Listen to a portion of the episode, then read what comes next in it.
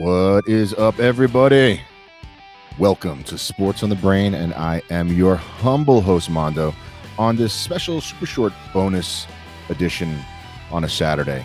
This is April 24th, and it is the day after one of the most brilliant, not just pitching, but sports performances I have ever witnessed.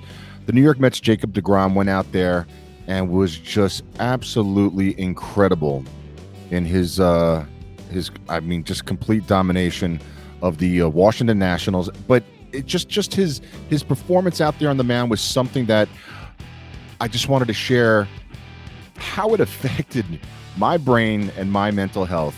Because for somebody like myself who amongst other things just deals and fights with OCDness and stuff to watch somebody go out there and just perform and just be nearly perfect and achieve their goal is something that OCD in my life so many times prevents me from doing.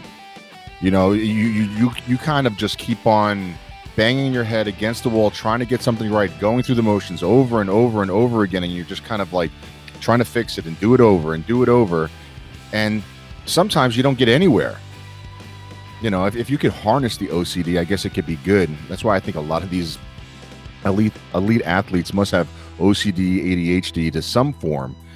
But for me, a lot of times you wind up becoming paralyzed, and you just you just can't complete a simple task. So to be able to go and watch another human being go out there and just with this laser focus go out there and repeat and repeat and repeat the same thing over and over again with a little tweak here and there, and not just accomplish your goal, but to completely just, um, for a baseball analogy, hit it out of the park.